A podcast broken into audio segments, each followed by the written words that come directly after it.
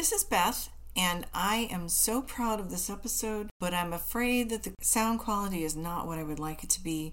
I apologize in advance. I hope you'll bear with us because I really want you to listen to this episode with Lyndon from Murder at Bedtime with Lyndon.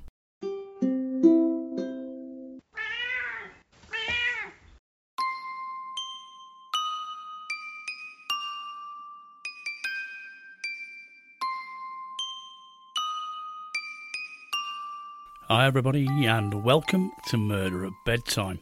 15 to 20 minute true crime bedtime story with me, your host, Lyndon. No frills, no waffle, no adverts. I hope I can persuade you to listen for a bit to investigate unfaithfulness, poisoning, masochists, British executions. I've got a doozy of an episode for you. So check that out if you fancy it.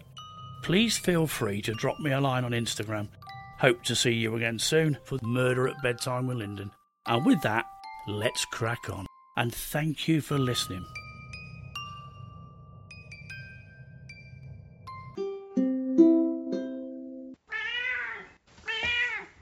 Hi everybody, welcome back. This is True Crime BnB, episode 74, and I'm Beth.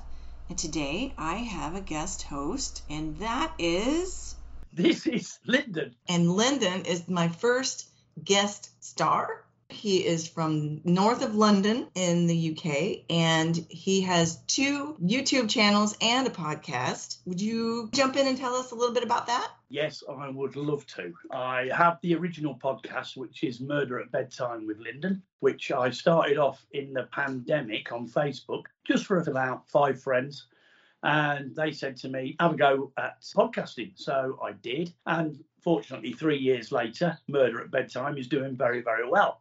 Yes. Um, I've got a spin off YouTube channel that I do about a week later of the same episode. That doesn't do as well, of course, because most people listen to me, and I think most people prefer to listen to me than see me, actually.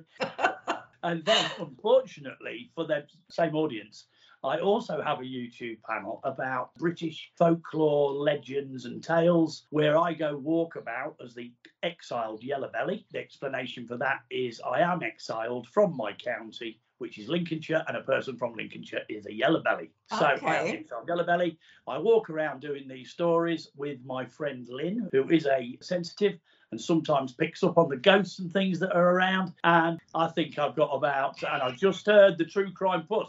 Okay, she's going to do this five or six times, and I apologize in advance. I think she just thought he's been waffling for so long now. If you want to catch me walking around, I am on YouTube as the Exiled Yellowbelly, and you can see me wandering around doing strange. But he's a star of the show uh, in his own right, or her own right, sorry. I thought, you know, just let her carry on. Lyndon, thank you for showing up here today. I really have been so excited to record with you. I've been listening to you forever, and I want you to be the bad guy today. I really think I suit the bad guy part. Well, why don't you go ahead and get us started today? Okay. Well, first of all, I'd like to say hi, Beth again. This is a real honour to be on one of my favourite true crime podcasts, True Crime BnB. Now, I know that you and Bailey rotate as the good and the bad, so I'm just going to be the plain old ugly today. I'm going to tell you a story which is very, very famous in this country, in the UK, but I'm not so sure whether your viewers will have heard it in the States, etc. Great. Uh, this is about a pair who became known as the Twilight Killers. It's all the more shocking as in 2016, when these murders were committed in Spalding, Lincolnshire, which is actually the county of my birth. So they were yellow bellies as well. Oh, no. Um, yeah. They were only 14 years old. Mm-hmm. Also, it's even more shocking when we get to hear who the victims were. I've heard of the Twilight Killers before, but I do not remember offhand what the story is. So I'm looking forward to your take on it. So I am all ears. Uh, so on April the 16th, 2016, Lincolnshire police arrived at the home of 49 year old Elizabeth Edwards and her daughters, 14 year old Kim and 13 year old Katie. After staff at the Sir John Gleed School, which I believe is a school for children with problems, alerted them after Kim and her boyfriend, Lucas Markham, also 14, had not attended the school for a number of days. Now, Lucas's aunt, with whom he lived, had also reported him missing, and staff at Elizabeth Markham's place of work had also alerted the police concerned that she'd not turned up for work for a couple of days and she'd not rang in sick, which was totally out of character for her the first inkling that somebody is missing isn't necessarily going to be their family or their significant other, but they've always been reliable. They've always shown up for work and they're not here today and I can't get a hold of them. First yeah. person who sounds the alarm is often an employer or a colleague. I think that the police took the call from Elizabeth's employer more seriously than they took the phone call about Kim and Lucas because Kim and Lucas already had a record of running away okay. and into the woods and staying in the woods and not coming out and not being found and then coming back of their own accord. So I think the police left it for about 36 hours before they actually did anything because of the employer getting in and saying Elizabeth doesn't normally take any time off and if she does she rings in to say she won't be in so right, I think exactly. that's the reason why, yeah, the other two, I think, because there's no doubt about it as you go along the story, Lucas and Kim have got problems to that. Okay. So the police go round and they had to enter the home forcibly as no one would answer the door, which they did. And on entering the living room, they found Lucas and Kim on the sofa under a duvet watching Twilight on DVD. Mm. when the police asked about Elizabeth and Katie, Lucas just pointed upwards and said, Why don't you go and see for yourself? On going into Elizabeth's bedroom, they found she had been stabbed multiple times in the neck and smothered with a pillow. Entering the next bedroom, which Kim normally shared with her younger sister Katie, they found her also dead, stabbed multiple times through the throat and also smothered with a pillow. The pillow was still over her face. yeah, I mean it was it was a terrible sight, and as you can already see, they were just quite happily under a duvet on the sofa yeah. watching Twilight. Like nothing had happened. As though nothing had happened, and they'd been in that house for 36 hours with mm. the bodies. So they'd literally gone up to the toilet, past the bedrooms, used the toilet, come downstairs, carried on whatever they were doing, while the mother and her sister lied there dead in their beds, covered blood everywhere. It's one of those cases where you just can't help but ask, what the hell is wrong with people? Well, you know, I mean, we'll talk some more about it and you will come to your own conclusions about this probably being a perfect storm. Two okay. people where this probably wouldn't have happened if they'd never met. Yeah. So, okay. Back, I'll go back to the story. The pair were arrested, and some of their interviews are the most chilling ever heard. They have complete indifference to what's happened. They're completely calm, no problem at all. In fact, they're very, very proud of what they've done. Mm. They calmly talked about how they planned the murders so that when everyone was asleep in the Edwards home, Lucas would come over, tap on the window, and Kim would let him in. Now, this was the third attempt because on two previous attempts, Lucas had come over at two o'clock with a bag of knives from his aunt's house, and Kim had fallen asleep and didn't let him in. So he went home again. So this was the third attempt when Lucas has come over, tapped on the window, Kim let him in through the window, and then everything happened. So as I said, he bought a bag of his aunt's knife, and the plan was for Lucas to stab Kim's mother in the voice box to stop her screaming, then stab her to death. He, in fact, stabbed her and then held a pillow over her face with his weight on top of her for 10 minutes. Oh my God. After being well, stabbed in the voice box. And then he carried on stabbing her as well. Oh. And she clawed frantically at him, trying to get him off. So she fought for her life, but unfortunately, she succumbed to her injuries. Because he was but stronger because he wasn't stabbed in the voice box. Stabbed in the voice box just so that she couldn't scream. They'd already made that plan together. Horrifying. They made the plan and then kill her. And that's exactly what Lucas did. It was the plan then for Kim to kill her sister Katie, but she was overcome with an anxiety attack and said she couldn't do it. And so Lucas did it. And apparently, she, fortunately or unfortunately, um, you know, she died instantly. It didn't even look as though she woke up. He killed her instantly. There was no signs of any struggle, and the pillow was still over her face. And this was all put down to the fact that Kim was insanely jealous of the relationship that Katie and her mother had, and had always been jealous of them, and saying that she preferred her sister to her. She basically said she had nothing against her sister, but she had to die. So, Lyndon, so she wanted to kill both of them only for the reason of jealousy that they were closer than she was with either of them? She wanted to kill her mother because she hated her. Okay. Apparently, her excuse for killing her sister was that she didn't want her to suffer with the fact that she'd killed her mother. That's bullshit. So, uh, but as you'll see, there is something deeply wrong with Kim. Also, She'd had this panic attack and everything. But why did this happen? It was reported that when she was six years old, Kim was either punched or slapped in a domestic argument by her mother. Now, this is indefensible, as we know. You should never hit your children or punch your children. But Elizabeth, in her defense, reported herself to the social services for doing it. She was so disgusted with herself for doing it, and the children were taken off her for, I think, two to three months. Okay. Later on, she passed all the tests and everything, and they realised it was a one off and the children were returned to her. So then it would seem the relationship from then on, from six years old, became very strained between Kim and her mother. Now, from what I've read on this case, it would seem that Elizabeth Edwards, who apart from the incident when Kim was six, which I've said again is indefensible, was a hard working single mother who'd done the best for her three daughters. She had an eldest daughter who moved out of the family home. She had ditched the drunken, abusive father and had just started a new relationship and had tried to get Kim psychological help when she found a suicide note that Kim had written. So there you go. Kim had problems. She was already going to this school for children with problems.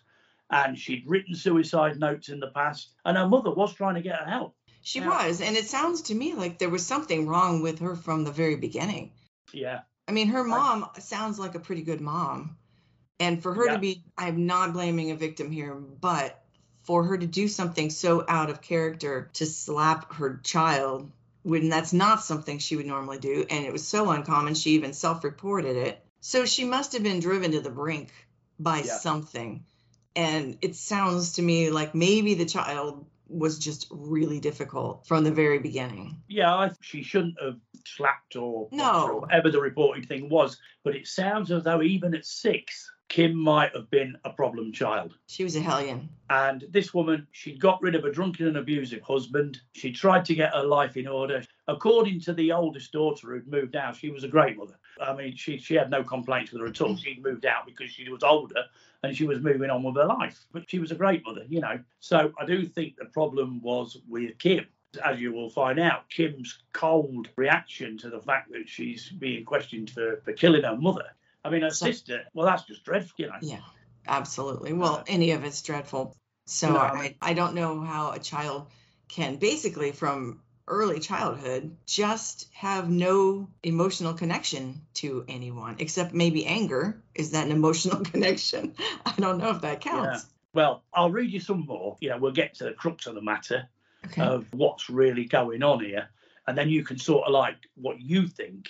Is she mad or bad, you know, because there's no doubt that Kim had serious mental problems. But this meeting that the mother set up for Kim and the psychologist, they didn't find anything wrong with her. They found no mental problems with her at all. So that's because she was a good actress. She, she just told them what they wanted to hear. Exactly. Yeah, that's what I think too. So anyway, whether these murders would have taken place if Kim had not walked into a classroom at the Sir John Gleed School just as Lucas Markham was launching a chair across the classroom because the two then became instant soulmates. Oh, gee. Whether that, well, whether her attraction to him because he threw a chair straight across the classroom, we'll never know. But from then on, they were inseparable. In fact, they were so inseparable that fellow pupils said it was creepy they would only huddle together and talk to each other. They'd have nothing to do with anybody else. They only spoke to each other. Mm. it was Kim who said that she hated her mother and she would like her and her sister dead. And it was Lucas who offered to kill them for her. And he did. And afterwards, they had a bath, had sex, got under the duvet on the sofa, and ate ice cream while they watched Twilight films. Now, there's many times they must have gone upstairs to the toilet, passing by the blood soaked bodies of the victims laid there on the beds, but that didn't seem to bother them at all. In the interviews they gave to the police, seasoned detectives were shocked, mostly with Kim's statements, talking about her sister, Katie. She calmly said, I thought it would be better for my sister to die too. I was not killing my sister out of anger, and I miss her but I was excited about killing my mother and was looking forward to it. This is just now, upsetting and it's disgusting. And I think about people like this who have some nebulous issue with somebody else and they're just mad. They just don't like them. They're mad at them. And now that person has to be dead. Well, yeah. maybe you can just get through the next couple years and then you can go off on your own and you never have to see her again. No. But you don't get to just kill people because you're mad at them. And then you don't get to make the decision that your sister won't want to live after the death of her mother and then kill her too. No, I mean, I personally think she wanted rid of both of them. She didn't like the way that they interacted together and got on yeah. so well. And she was jealous of that fact and she wanted she wanted away with them. But I do think this girl is not just bad, she's mad. Yeah. You know, I do think that she is I don't think there we'll be able to rehabilitate her.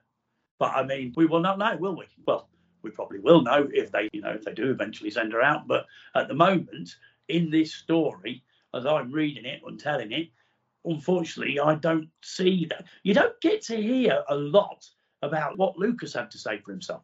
Lucas okay. seemed very quiet on it all, you know, but Kim had a lot to say. So he just had anger issues, probably, and then he latched onto this girl and thought he could go kill her family for her, and then he'd still have this girl. Maybe her psychopathic influence on his anger issues is where the nuclear warhead came together. Yeah, well, I mean, I, I do think that he had anger issues of some, you know, that, but I think he wanted to please her.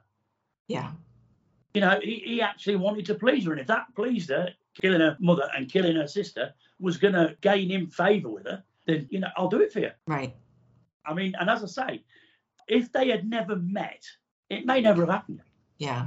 If she hadn't met him, she might have just fumed and stewed, but I don't think she would have killed her mother and her sister by her own hand. It doesn't sound like she had the stomach to do it. No. And also, I think that when she had her a panic attack or whatever and said she couldn't do it, she didn't say to Lucas, did she? Don't you do it either. Leave her. Right, right. She still let him go and do it. Yeah. I mean, she goes on to say, we felt very laid back about it. Neither of us felt that bad about it at all. This is felt, ridiculous. Yeah. The fact that they're planning this because with these young kids, they always think, oh, well, we'll just kill my family and then we can be together forever you're not going to be together forever. You're never going to see each other again, except maybe in court. Yeah. so it was all for did. nothing. It was for yeah. nothing. And those enrage me. It enrages me as well because I mean, you know me. I normally cover very old murder cases. Mm-hmm. So I mean, I do Victorian cases and things like that. So when I do one that's 2016, which is what seven years ago, you know, they disturb me the whole thought of that, I think I can sort of like because I do old cases where everybody's died and everything like that, I can disassociate myself from it. Right. But being in, you know, only seven years ago and realizing what these people did to the, it's just, I find it very distressing. Yeah. You know, but yeah. And because it's you've got a daughter who went through that age, I've got yeah. a daughter who went through that age. I don't think I was full of rage in my early teens like that but a lot of teens anymore go through just a rage period. It's like the world has put so much weird pressure on them that we don't have. You know, like yeah. there's online bullying and then there's cyber stalkers and all this stuff that we didn't have to deal with when we were kids. But now they're trying to channel all of this bad stuff that happens from the outside and they just get enraged and they just don't know what to do with that. And I think now looking back, it's like, well, could that have happened to someone that I knew? If the circumstances had been different, could any of us have done a thing like this? And I would like to think the answer is no, because Yeah. I'm not particularly murderous in my heart. But you know, we all get pushed to a point where we do things that we regret or that we we know we shouldn't have done, and we owe somebody an apology. I don't know if I'm just blabbering on and making no sense, No, it, but it don't make sense. I honestly think that peer pressure now is so intense to kids today with social media and the bullying that goes on online and things like that. And I, for one, I'm really glad I was a kid when I was. me too. Before all this mobile phones, Facebook, video games, all this stuff came along, I'm so happy I was a child when going out to play was as good as it got. Yeah, I grew up in the same time. so I'm sorry, I'm the one who dragged us off onto this tangent. So please continue. No, fantastic. I think these things need to be said, you know, sometimes because I think kids have got it bad. I wouldn't want to be a kid now. I really No, wouldn't. no, I wouldn't either. you know, so there's a well-known Scottish criminologist who has described Kim and Lucas as demonstrating a high level of psychopathy, pointing out Kim's egocentric belief that she was doing her mother and sister a favour by killing them. She said, My mum doesn't have to deal with me being suicidal anymore, and she doesn't have to wake up worrying every morning to see if I'm still alive. While killing Katie, she said, her going through the heartbreak and just all the emotions and stuff, it would have killed her. So I killed her. I'm such Anyway. the hero for what I did. I saved them all of this trouble. She saved the day by murdering them or Mm. having them murdered. Unbelievable. Well, that's not what the jury thought. At Nottingham Crown Court on the 10th of October 2016, Lucas Markham pleaded guilty to murder and Kim Edwards pleaded guilty to manslaughter on the grounds of diminished responsibility. hmm. That didn't work because on the 10th of November, both Kim and Lucas were both found guilty of murder Good. and sentenced to 20 years in prison. that seems so little. It got even worse because in 2017 their sentences were reduced to 17 and a half years. On the 9th of June 2017, despite efforts to keep their identities secret, a High Court judge ruled they could be publicly named. By before then, they'd been anonymous. Okay. So they now hold the dubious record as the youngest double murderers in the UK's history. Wow. It's horrifying. It's a horrifying case. I remember it so well because, Yeah. of course, I, I don't live in Lincoln. I haven't lived in Lincolnshire for 40 years. But of course, things get passed on to me. And as soon as I got passed on to me, I started buying the papers and reading about it. And horrific. Well, your That daughter probably wasn't a lot older than them when this happened. She was probably just a few Uh, years yeah. ahead of them. And you thought, oh, holy crap. These kids are almost the same age as my daughter, and look what they've done. So it's horrifying. Is it across the board thing that under a certain age their names cannot be released, or is it that it has to be a special order in any case? Anybody that's classed as a child, No, I mean as Uh, adults too. no, adult, no, Okay. adults are named. Adults are named. If you're under a certain age, normally, if you're classed as a child, the names are withheld. But in what they think are really serious murders, like Jamie Bulger's murder Oh, and things yeah. like that, because remember Jamie Yes. Bulger was murdered by two young boys. The names are given out because they then put them in the press. Of course, they were trying to stop Lucas and Kim being named, but in the end, a High Court judge decided it was in the public's interest to know who this pair was. It seems to me once they've been convicted, their name should be released, regardless, because the public has a right to know that this kid that wants to babysit my daughter was convicted of murdering her mother and her sister. I mean, obviously, she won't be a kid when she gets out of prison, but I don't know. I just think that that's questionable wisdom to hide their names unless someone specifically allows them to be released. You see, there's a thing in this country that unless normally, if you're a murderer, you are sentenced to life. Yeah. But life is just, it, it doesn't mean anything really, because then it goes to a judge who says you are sentenced to life, but he thinks that they should serve 26 years, say, before they're eligible for parole. Yeah. Yeah. But in this case, I don't believe that's been said. So with good behaviour, they could be out in 10 years. So they have no minimum sentence. No, this is the thing because it's like because it's 17 and a half years. If they Oh, behave sorry. themselves, Missed that part. if they behave themselves, they could be out in 10 years. If they act up and cause trouble in prison, then they can hold them Yeah. beyond the original minimum. Well, not only that, if they think they haven't been rehabilitated. Okay. So, so they're just making an advisory thing that you shouldn't be eligible for parole until Okay. you've signed 20, say 26 years. That 26 years come up, and then they have to make a decision on whether the person, male or female, is eligible for parole. They have a parole hearing, and if they say no, he's not shown anything of remorse Okay. or anything at all, and that they keep him in.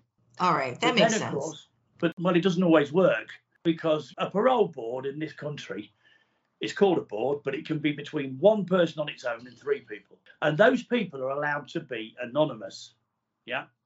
Judges aren't anonymous, lawyers aren't anonymous, witnesses aren't anonymous, but the parole board that can say yes or no about whether a person is still a danger to society can let them out and they don't get any publicity at all. It's they are completely anonymous. And then, then people come out and go and rape or murder somebody else within two or three months. And they never get held accountable for it. Right. Well, and I'm sure that there are cases where they are making what the public would agree with as far as their decision making. But when it's controversial and the public doesn't want that person to be released, I could see where those parole boards would probably get threats and stalked and kidnapped and bad things could happen to them. But they, I don't know. It just seems maybe I'm just heartless. No, I, I am. I think that if you have done a horrible crime like these two kids did, I don't care if you're 14, Exactly. you are never going to be a normal person and you are never going to go into society. It reminds me of Karla Homolka. She's Canadian and she and her boyfriend, they were the Ken and Barbie killers, they call them. Oh, I remember. Yeah. Can't remember his name. She's released and she changed her name. She got married. She's got a little family. She tried to join the PTA. Somebody on the PTA knew who she was and they got her thrown off. Didn't want her working as an assistant at the elementary school. Well, I can get that. Why should they get to change their names and go start a brand new life and foist themselves upon unsuspecting people? I don't know. It's outrageous how little they really have to pay for their crimes. It's the same here with Robert Thompson and Jon Venables, who killed Jamie Bulger. They're out. Oh, They're out. They're out. Change of identity. Nobody knows who they are. Doing their thing. I mean, the first person ever to be caught by DNA, Colin Pitchfork, who murdered two young girls in this country, he's out. You know, is what I'm saying. You know, the name like people- Pitchfork, they should have seen that coming. Yeah. Terrible. I mean, he, he's out. He's only 60 something. He's done his 30 years. McGeevy, he killed three children and then put them on the spikes of a uh, Oh God. spikes of a fence, and he's out. So yeah, and these are all parole board, you know. So anyway, I want my murderers punished. I want them to be punished for the murder they committed. I agree with that. And and it's not that I don't think that rehabilitation is a nice goal, but in the US we have very little as far as actual rehabilitation efforts towards prisoners. We just stick them in there and they eat their three meals a day and they sleep in their little cots and some of them get to train shelter dogs, but there's very little going on that's actually trying to rehabilitate them. They're warehousing them and waiting to set them back out. Yeah. And they're worse when they come out most of the time than they were when they went in. So anyway, that was a really terrible story. Yeah. Sorry. Well, you you did want me to be the bad guy. I did week. want you to be the bad guy. I mean, it's a terrible thing, but hopefully I succeeded in the brief. Well, I know that you have listened enough times to know the things that Bailey has put me through. So what you put me through is about equivalent to what Bailey would put me through. Oh no, I, I don't think I do it as well as Bailey. Bailey has the whole get your voice croaking and everything, and the Dolph, you know, can think you're going to burst into tears. I don't think I went that far. No, I never saw you cry, not even once. that was a very well told story, Lyndon. I'm sorry I interrupted you so many times, but I, I like being. I had to say what I had to say. Well, all right. So I am going to try and bring us back up a little bit. Although, you know, it's funny how many times I have to preface my upper story with Well, it's kind of an upper story. It's like you're waiting for the other shoe to drop. Yeah. It's never quite as upper as we would like for it to It's be. It's always like a, a double-edged sword. Yeah. That's exactly Yeah. what I'm trying to say. Funny that you brought us all the way up to 2016 because you normally do stories from much further in the history. But my story is from 1952. This will be right up my street then, won't it? Okay, and we are in San Francisco, California. On the surface, Carl E. Brown was a very eligible bachelor. He was fairly handsome, tall, knew how to dress well. He was a moderately successful San Francisco attorney. He was politically connected and was a former president of the Young Democrats of California. And at 43, he was well known in the San Francisco area. He was considered somewhat prosperous, but he was also known to have many clients in the red light areas of San Francisco. In 1950, he was trying to win over the father of his secretary because Dorothy Zentner's father was a wealthy produce merchant and Carl was an opportunist. Dorothy only worked for Carl because she was sweet on him and might have also been hoping for a proposal. Florence Dutro Richardson was the daughter of a prominent rancher, and she had procured quite a few properties that in the 1950s would have been called places of doubtful reputation. Some went so far as to imply that Florence herself had grown her independent wealth through sex work. But time has lost any evidence for or against that theory, and to me it doesn't matter. Her money was her money, and she was a pretty savvy businesswoman. But in addition to that, she was high spirited, fun, just a hoot to be around. She could hold her own. She liked what she liked, and she didn't take guff from anybody. She was still pretty at 46 and happy in her life. Florence had one son with her husband, Roland Richardson, who was a longtime legal client of Carl Brown, the bachelor we talked about at first. Over the years, Carl had also handled legal affairs for Florence, too. When Roland had died in mid 1950, his death left her a wealthy widow, both from his estate but also from her own holdings. As soon as Roland had died, Carl had set his sights on Florence and her assets. They soon seemed destined to marry, leaving poor Dorothy out in the cold. But almost from the start, Carl frequently asked for cash loans from Florence, who could easily afford to help him. He quickly started diving right into her affluent lifestyle and spending far more freely than he could in the past. He was money reckless. He had somehow managed, within a few months of their courtship, to convince her to change her will to leave almost everything to him. Before they were even legally wed, he was, for all intents and purposes, the sole beneficiary with some minor property assets set aside for her son. In February 1952, the two flew to Honolulu and got married. All I want to say is because I am a firm fan of Judge Judy. I watch Judge Judy all the time, and I'm always amazed by how these women give all their money to these useless men, and I can't get my head around it. Lyndon, that's why I'm single forever now. I'm tired of being a sugar mama. Honestly, I mean, I absolutely love Judge Judy, right? This seems to be, I don't know whether it's all over the world because I- I only ever come across it in America, where these highly intelligent, beautiful women give these unbelievable layabout loads of their money and then go to Judge Judy to ask for some of it back.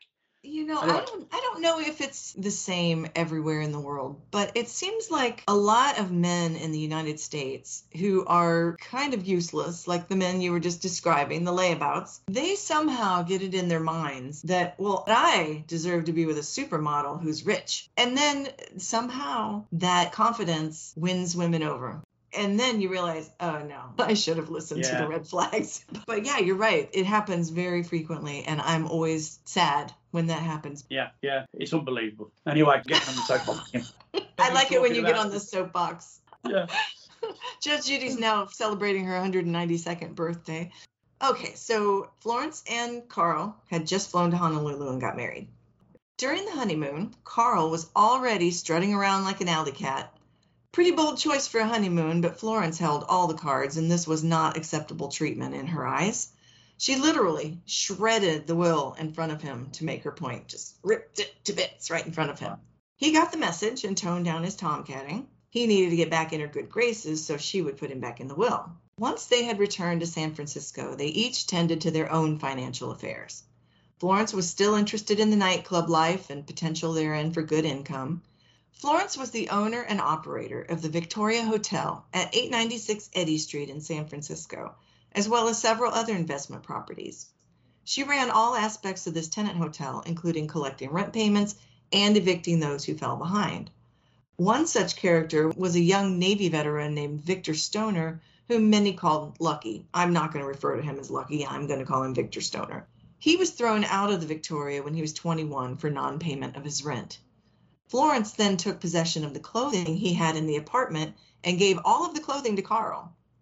I kind of chuckle at her throwing this guy out of the hotel, and I kind of get that he owed her money, so she kept his possessions. Yeah. But to give a freeloader's clothing to your brand new husband, that strikes me as kind of bizarre, especially since they describe Carl as very, very tall and Victor as not so tall. So there's Carl, the new husband, walking around in these pants that go up halfway, Oh You know. halfway up his calves. But that was funny to me. I'm just wondering, with all her money, why is she giving him somebody's old clothes? I have weird. no idea. I have no Yeah. idea. Or, or maybe it was a backhanded gift. You Yeah. know, she's like, yeah. Well, I saw what you pulled on the honeymoon, dude. So you're getting some secondhand dirty clothes I found in an eviction apartment. Oh my god. But Victor Stoner was also a talented mechanic. He had been in the Navy and he'd learned a trade there and had been hired to perform many handyman tasks around the hotel up until he had been evicted. Feeling he was due money for past work, he walked uninvited into Florence's apartment one day, thinking he would help himself to the bundles of cash he knew she had hidden throughout her apartment. But Florence had arrived back home while he was still there. He later said she had flirted with him, came on to him, suggested that she was just what a young guy needed. She could fix him right up. And at 46, she was probably right. But She probably was. he had been married three times already by age 21, with a baby that had arrived after he had already walked out on the third wife. He was embarrassed and flustered by the attention, although there are other reports that he accepted the offer, but we're just going to leave it at that. And he left the apartment without further incident, also without the money that he had come there hoping he was going to go home with. Shortly after his eviction, the police had noticed him just wandering around and started shadowing him, assuming that he must be up to something. They picked him up, and one of Victor's girlfriends suggested, after he had been in jail for 30 days on basically no charge, that he should reach out to an attorney that she knew named Carl Brown to take on his case and get the police off of his back. Neither Carl Brown nor Victor Stoner had any inkling that Carl was now the proud recipient of Victor's confiscated clothing because neither of them had ever brought up Florence, but the two were now intertwined in this way and about to become entwined in other ways. I'm a bit confused. Carl, who is the husband of the lady, Yes. is now going to become the guy's lawyer. Who's Correct. been thrown.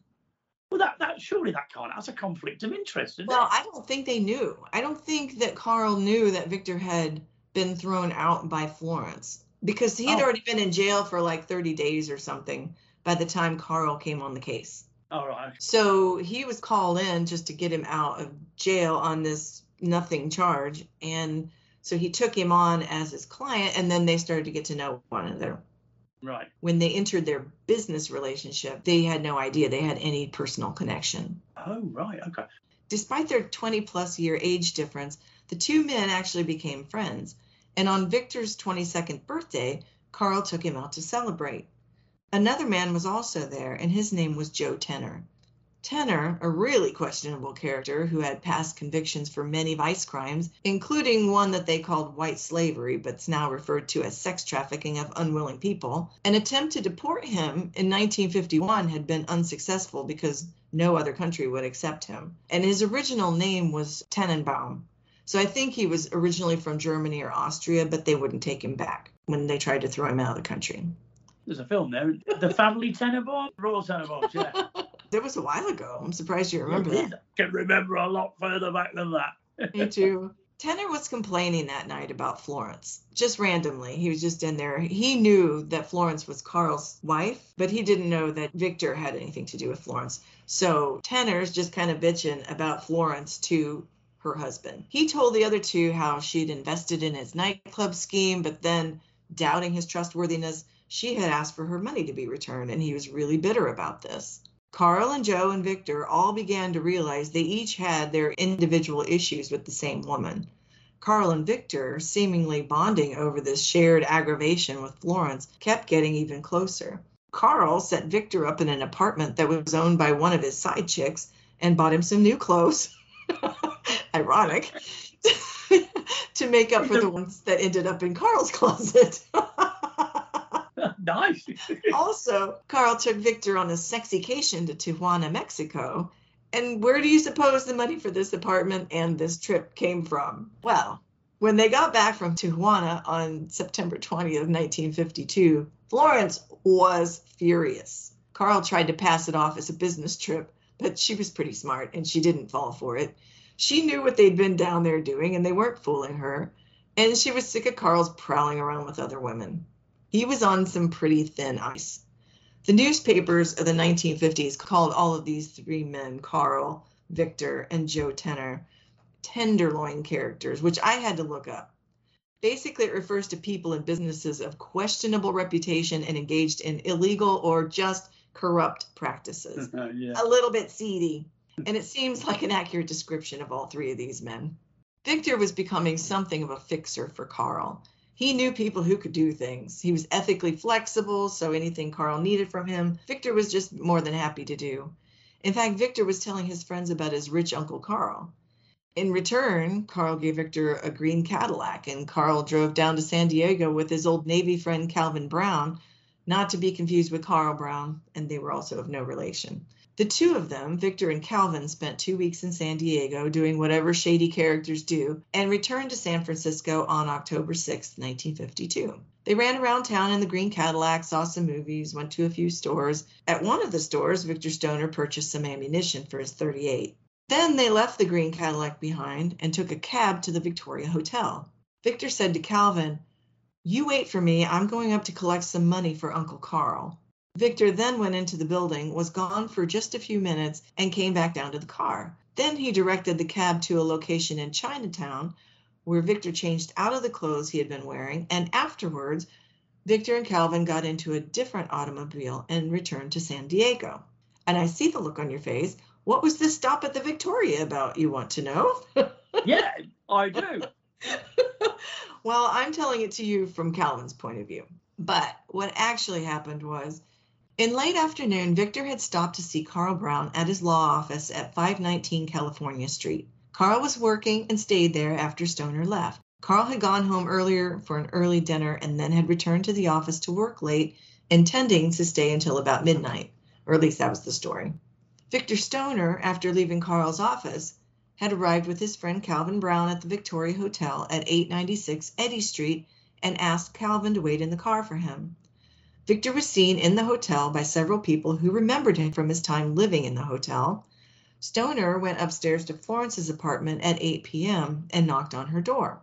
A neighbor saw him standing at the door as it was opened by Florence, who said to him, Oh, it's you.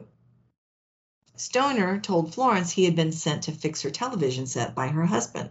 He went to the set and reached behind it as if to start work on the TV. He told her he needed a hand and asked her to help by bending over to hold a cord. While Florence was bent over holding the cord, Stoner reached behind the television set and grabbed a ball peen hammer that he knew would be there. He viciously bashed Florence in the head with it repeatedly. Thinking that she was either dead or close to it, he casually went back out to the car where his friend was waiting, and Stoner said to Calvin that he had, quote, just finished up a woman. I killed her. I hit her seven times with a ball peen hammer, and I think I killed her. Stoner then drove to a gas station to call Carl Brown and a short time later they met up with Carl Brown. Carl placed a phone call to his wife's apartment, and when she didn't answer, he turned to Stoner and said, I guess that's it, and gave Stoner $500 and the pink slip to another automobile. Stoner then drove back to San Diego again with his friend Cal Brown. He had a wallet that he took ID and credit cards out of, then tore the wallet to pieces and flung them out the window on the drive south. He handed all of the cards to Calvin and told him to burn them or throw them away. The cards all had Florence Brown's name on them. Calvin tore up the cards and threw them into a phone booth in Los Banos, which doesn't make any sense to me. Why a phone booth and not a trash can? But okay. So he tore up the cards and threw them into the phone booth, where fragments were later recovered two months later. From there, Stoner started traveling around to various parts of the country, mostly by bus. Carl Brown would wire him money, and over the next couple of months, Stoner would end up receiving a total of about another thousand dollars from Carl Brown. But back to Florence. At about 9:30 p.m., an hour and a half after Victor Stoner had gone up to her apartment to supposedly fix her TV, Luella Dickens and Corinne Hatcher, two tenants in the building, had been walking up the steps of the three story building and noticed that Florence's door was slightly ajar. Getting closer to it, they heard faint cries of help, help coming from her apartment. They cautiously went inside, and there they saw a big pool of blood on the floor next to the television. The two women then gingerly continued back to follow the sound of the weak cries and found Florence sitting in her bed near death, and they immediately called for help. When emergency workers arrived at Florence's home to take her to the hospital, she was so delirious that she told them she had been in a terrible car crash. Of course, she had not, but it's pretty amazing that when Stoner left her, she had been in a crumpled heap on the living room floor and in bad enough shape that he thought she was dead.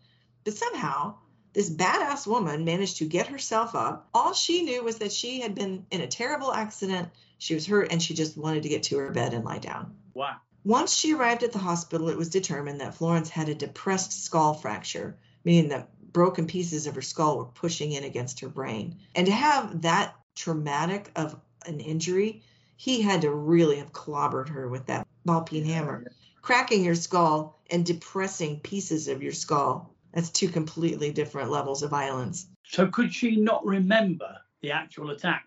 We're coming to that, but she could not. Okay. This, of course, required emergency surgery to remove the pressure on her brain from the depressed bone fragments. There had been at least four blows to the top of her head, and at least another one to her forehead over her left eye. And she also had a bunch of lacerations on her face, but I'm not sure where those came from. Maybe from falling. She was semi conscious upon arrival, was hurt, scared, crying for her husband, was still asking for him when he finally arrived at the hospital at midnight. She, of course, had no idea that he had met with Victor Stoner after her beating. After the brain surgery, she had been unconscious for the first several days of her recovery. When Florence started to regain consciousness, she was told that she had been struck from behind, and she said she didn't know who would have hit her or indeed who did. She seemed to have no memory of anything from 30 minutes before she was attacked, nothing from during the attack, and nothing of the aftermath. As she became more fully conscious and her brain started to heal, during another interview with the police, she kind of remembered that Stoner had been the one to attack her. And she also expressed, quote, a tangible dread, end quote, that Joe Tenner, remember this is the third guy who had been complaining about Florence at Victor's 22nd birthday Yeah. celebration. But Florence knew that Joe Tenner had a bitter dislike for her. It was quite mutual, and she suspected he might have been behind the attack. She had always felt she might need to, quote, run to South America or anywhere to escape him, end quote. She knew he was a bad character and she believed he was capable of setting up a murder. Florence spent weeks in the hospital, suffering from memory gaps and nervous relapses from the trauma. The attack had damaged nerves, causing her to lose feeling and movement in both of her arms and hands. Over the next several months, she made a lot of progress towards getting back to normal. And I think she was very lucky as far as that Yeah. goes. No one at this point had even remotely suggested that her husband, Carl Brown, might have had anything at all to do with his attempt on her life. In fact, Carl was playing the doting husband. He was at her bedside every single day. Oddly, though, many times he came to visit her not wearing his wedding ring, and Florence noticed it. He was probably coming from one of his girlfriend's houses. Carl Brown also told police that his wife had kept large amounts of cash hidden throughout the apartment because she collected the rent and then hid it away. And these people were both from the Depression era. A lot of people at that time were so distrustful of putting their money in the bank, they would just keep it stashed away at home where they could keep an eye on it and they knew where it was. So Carl suggested this was the reason for Victor Stoner's attack on his wife. He even suggested that up to $2,000 might have been stolen, but there was not any verification that any money had actually been stolen. And in the background, he was sending money to Victor, who was still on the run. The police were looking for Victor, but he stayed one step ahead of them for a while. Two months he was running free until one day the police in San Francisco received a tip that Victor Stoner was being sent a $35 money order, which he would have to show up in Spokane, Washington in person to collect. So, San Francisco investigators enlisted help from the Spokane, Washington Police Department, who lay in wait at the location where the money order was to be sent. Stoner came in to collect it and was arrested. He waived extradition to California, and so he was returned to San Francisco. Victor Stoner was picked up, and pretty quickly he confessed. Almost in the same breath, he named Joe Tenner and Carl Brown as co conspirators in the attempt to kill Florence. He said all three of them wanted her dead and that Carl had offered him $5,000 and two automobiles for going through with it. Victor also told them that as part of the arrangement, a ball peen hammer had been left for him behind the TV set.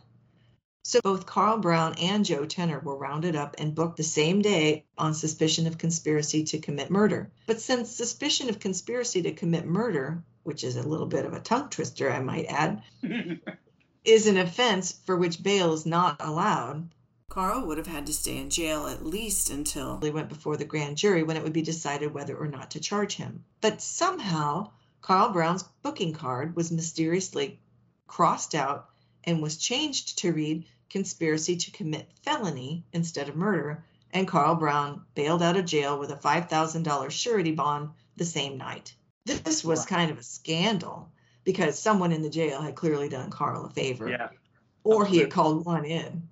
I did not see that anyone had turned a similar favor for Joe Tenner, and he didn't Oh. seem to be a very likable guy, so I guess he had to stay in jail the whole time. but nevertheless, Carl went home that night to Florence, who did not believe for one second that Carl could have had anything to do with this attack. I knew that was coming. I know. I knew she was not going to believe he had anything to do with it. Well, It you don't sounds like to. an episode of Columbo. It really does. I'm sure I've seen. Now, Florence knew he was a cheating gold digger, but she didn't think he was a murderous cheating gold digger. No, no, they never do, do they? They never do. What was that thing that was on Netflix? Was it Dirty John? Yes, Yeah, it's like that, isn't it? he was yeah. awful. awful. Yeah, unbelievable. I just knew when you said that he went home, she would be like, "No, there's no way my lovely husband would do that." No, he would cheat on me, he would lie, and he would take my money, but he would never would. try to kill me. Why would he need to kill me? No, no way. I've given him everything he could need. Yeah, exactly. I can't even understand why he wants to kill her. Why would he want to kill her? It's ridiculous. Well, it's always ridiculous when somebody wants And to kill And you just someone. know that these other two are going to drop him right in it. As Soon Well- as they get caught, because they're not very bright, they're going to drop him right in it. We shall see. Oh, here we go. My nose is kind of stuffy, so my throat's getting a little weird. Is it pollen? It is. I'm allergic to everything in Georgia, but I moved to Georgia and I have a stuffy nose all summer long. I don't mind. You sound like the Velvet Fog, like you normally sound. Shortly before the three men were scheduled for arraignment, Victor Stoner turned a 180 in regards to his story. Originally, he had said all three men were equally involved, but by the end of December, he had changed his story and said that the original story was a hoax and he had been coerced by the police into implicating both of the other men. Okay. He now declared that neither Joe Tenner nor Carl Brown had any part in the plan and that he didn't really want to confess at all anymore. He said Carl was his friend, really good person, a kind person, and he didn't do anything wrong at all. Notice he didn't say anything nice about Joe Tenner. But by this time, Victor had given more than five confessions, each just slightly different than the one before. Oh my God, yeah.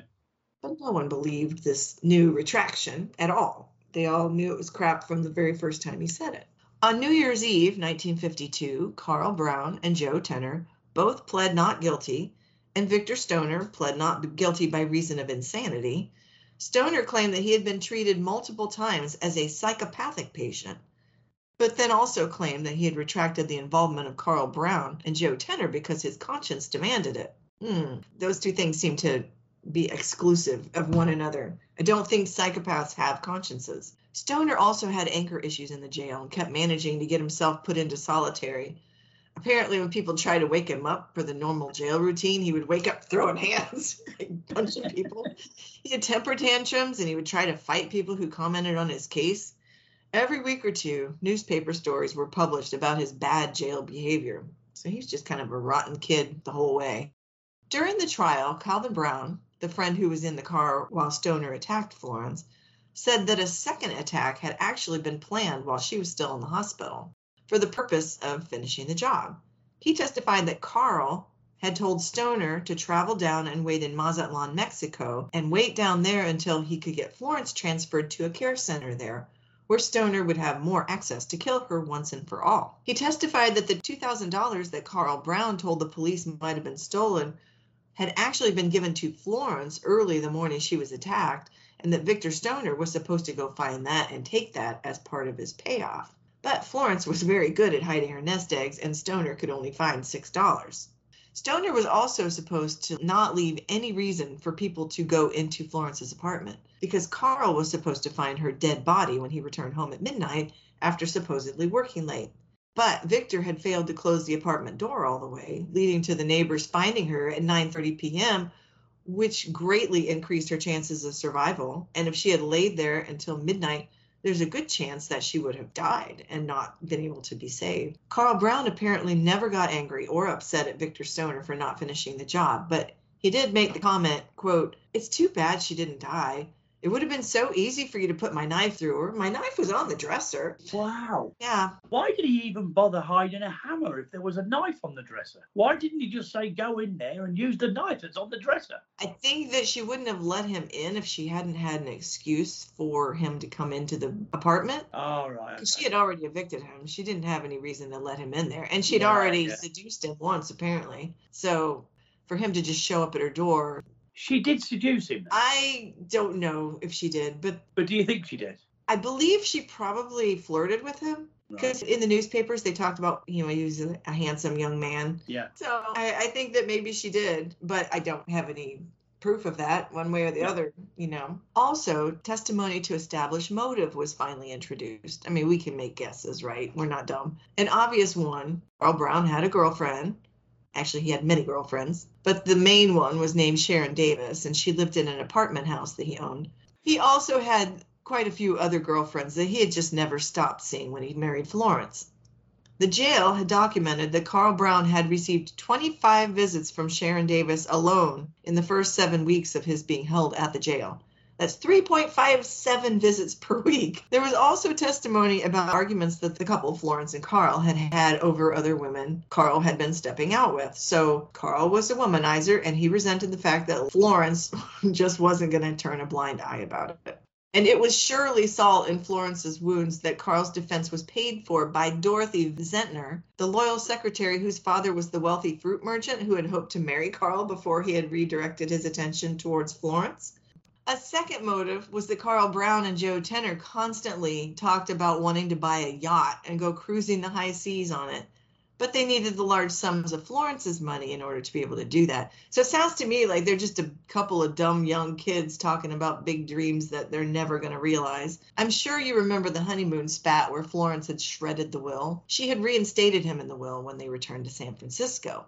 But because she was constantly fighting with Carl over her money and what he wanted to do with it, she decided again to take him out of the will entirely because she saw that his motive was to marry her for her money. She later said that Joe Tenner had threatened her after this, and in the interest of her own personal safety, she felt it best to add Carl back into the will, but only for half of her estate. It was claimed in the trial that the murder plot was generated during Carl's brief period of disinheritance.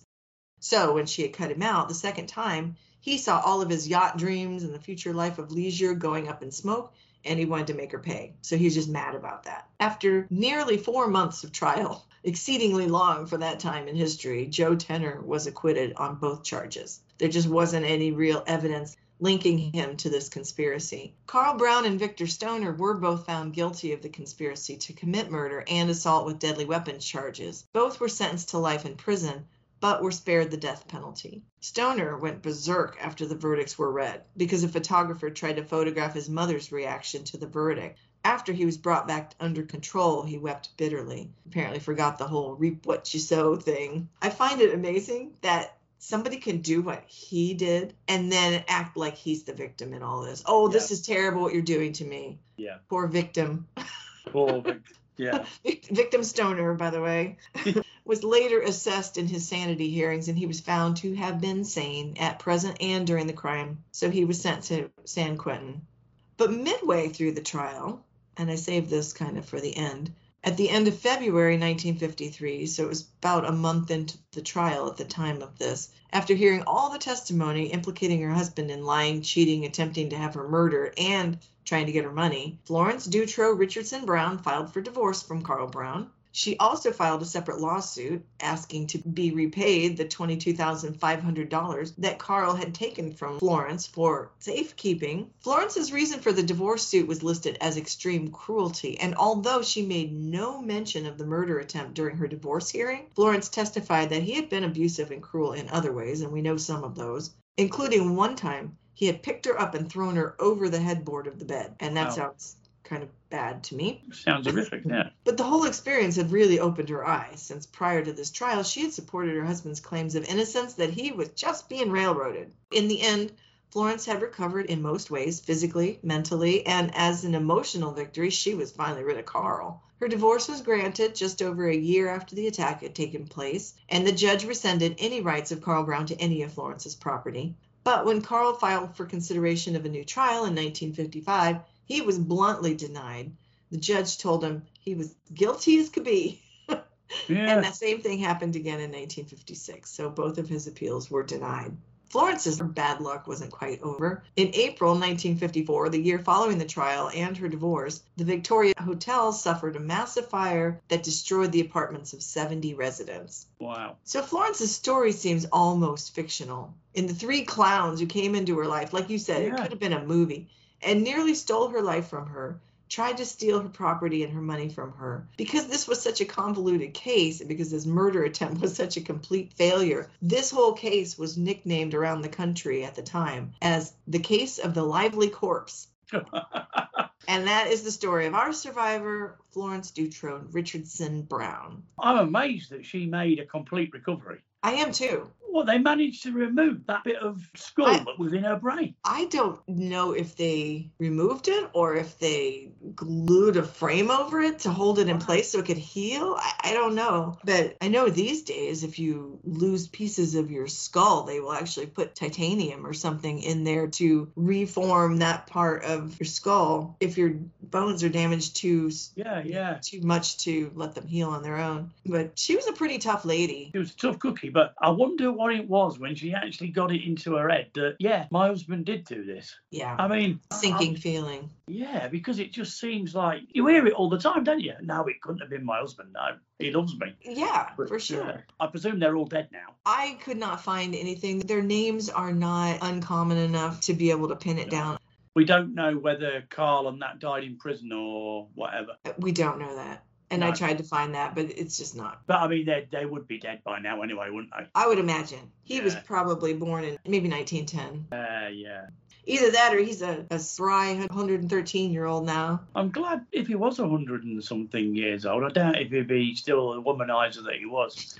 But Well, I saw pictures of him I didn't find him particularly handsome. well, you know, that's what I'm saying. Handsome in them days was a lot different to handsome in these days. It was. I think their standards Yeah. were a lot lower because women were just looking for security.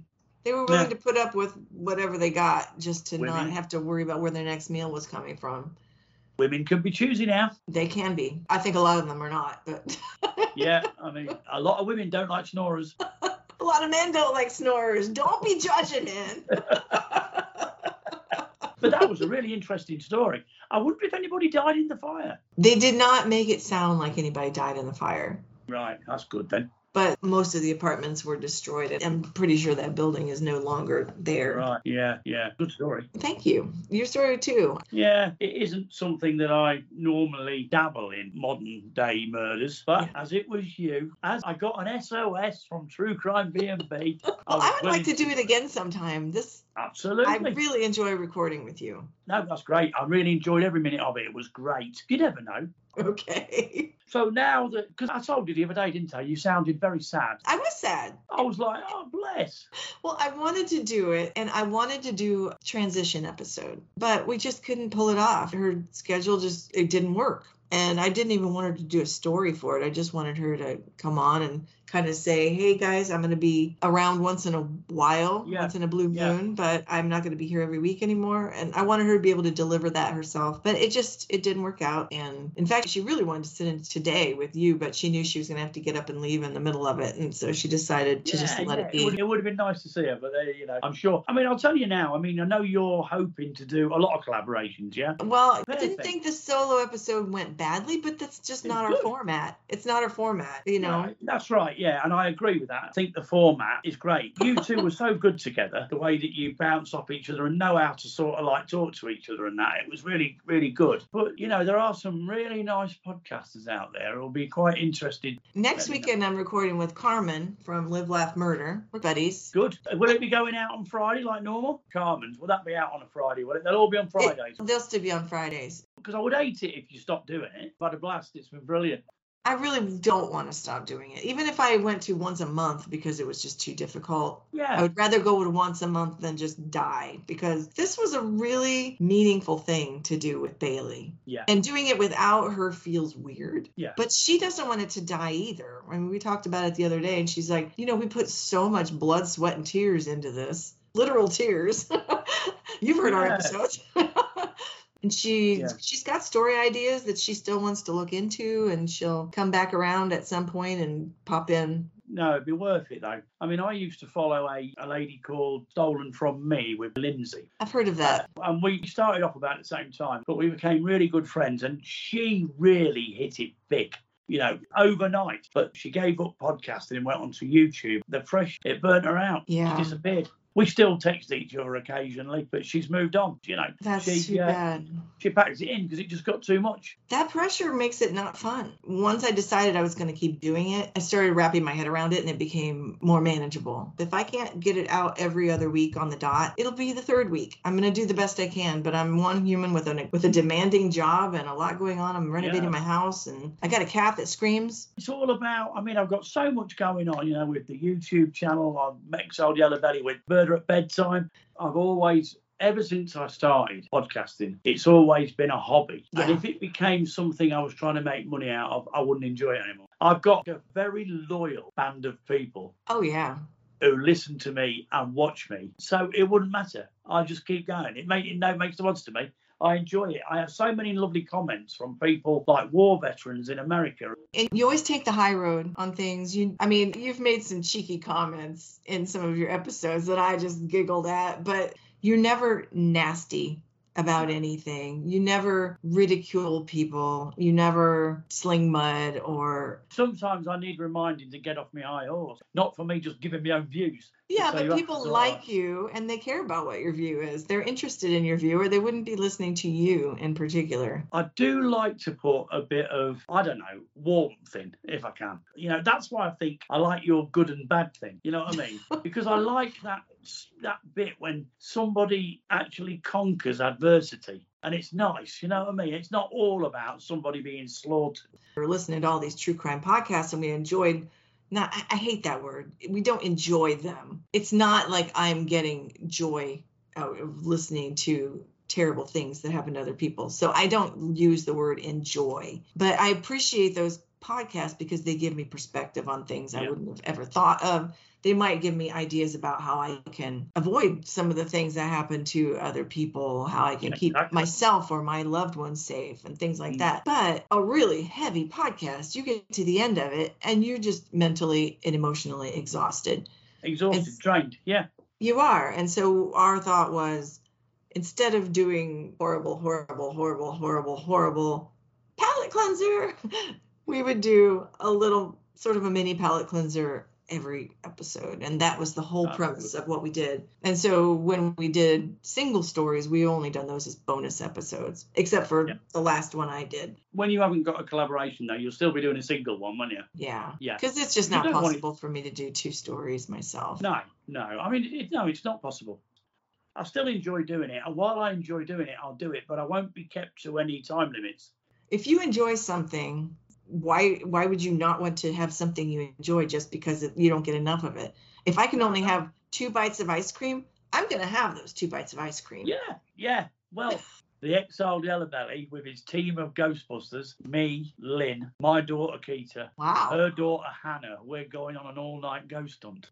Are going on a trip to Wisbech Castle from eight at night until two in the morning. That sounds like a lot of fun. It should be fun because, as you know, Keita's good fun anyway, but she's a real wimp when it comes to ghosts. That's clinging on to me, and I had to carry him down the thing. But Lynn's got some sort of psychic ability, which it definitely she has, and her daughter has as well. So that should be quite funny. I shall film whatever I can, and I shall put out a Exiled Yellowbelly episode about it. And then it's back to work tomorrow, I'm afraid.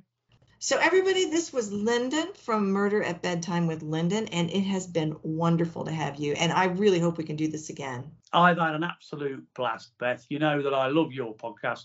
I've listened to it for ages. I never miss an episode. Fridays, if there isn't one there, I'm not happy, and I ask you, where is the episode?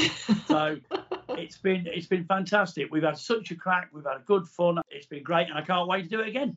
You have been a wonderful guest. Cannot wait to do it with you again. Thank you, Beth. Thanks for having me. It's been an absolute pleasure. But you might get loads of complaints and say, We want Bailey back. Well, people do want Bailey back, but that doesn't mean we can't have you too. Sorry I couldn't see you, Bailey. I was looking forward to seeing you, but I did hear you shout through the door.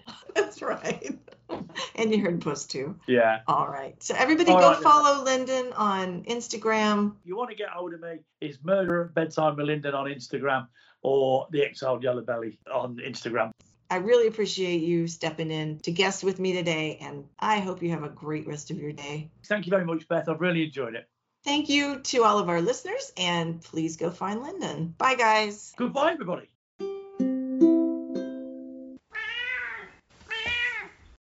Ah, oh, sorry, caught me completely out there.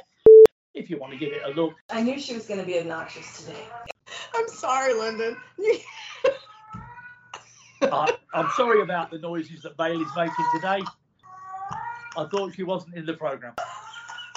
I was expecting it. In fact, knowing True Crime Puss. Well, Puss is in the house. Puss is in the house. Is she?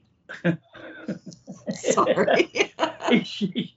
I just all I want to know is, are we doing it like True Crime B and B today? We are. Because you're Bailey. I have no, prepared a survivor you and story. Ba- you and Bailey are the good and the bad. I want to be the ugly. I am looking at you. I, think, I think that that would. I who's going first? You're going to go first because you're the bad guy. Definitely, I am definitely the beast in this. Oh, good grief! You so, and that British self-deprecating humor.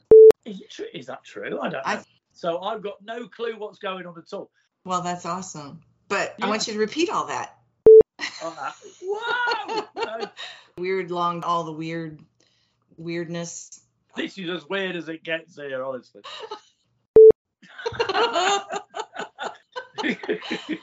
so presumably any rubbish gets stuck in the uh, outtakes at the end, does it?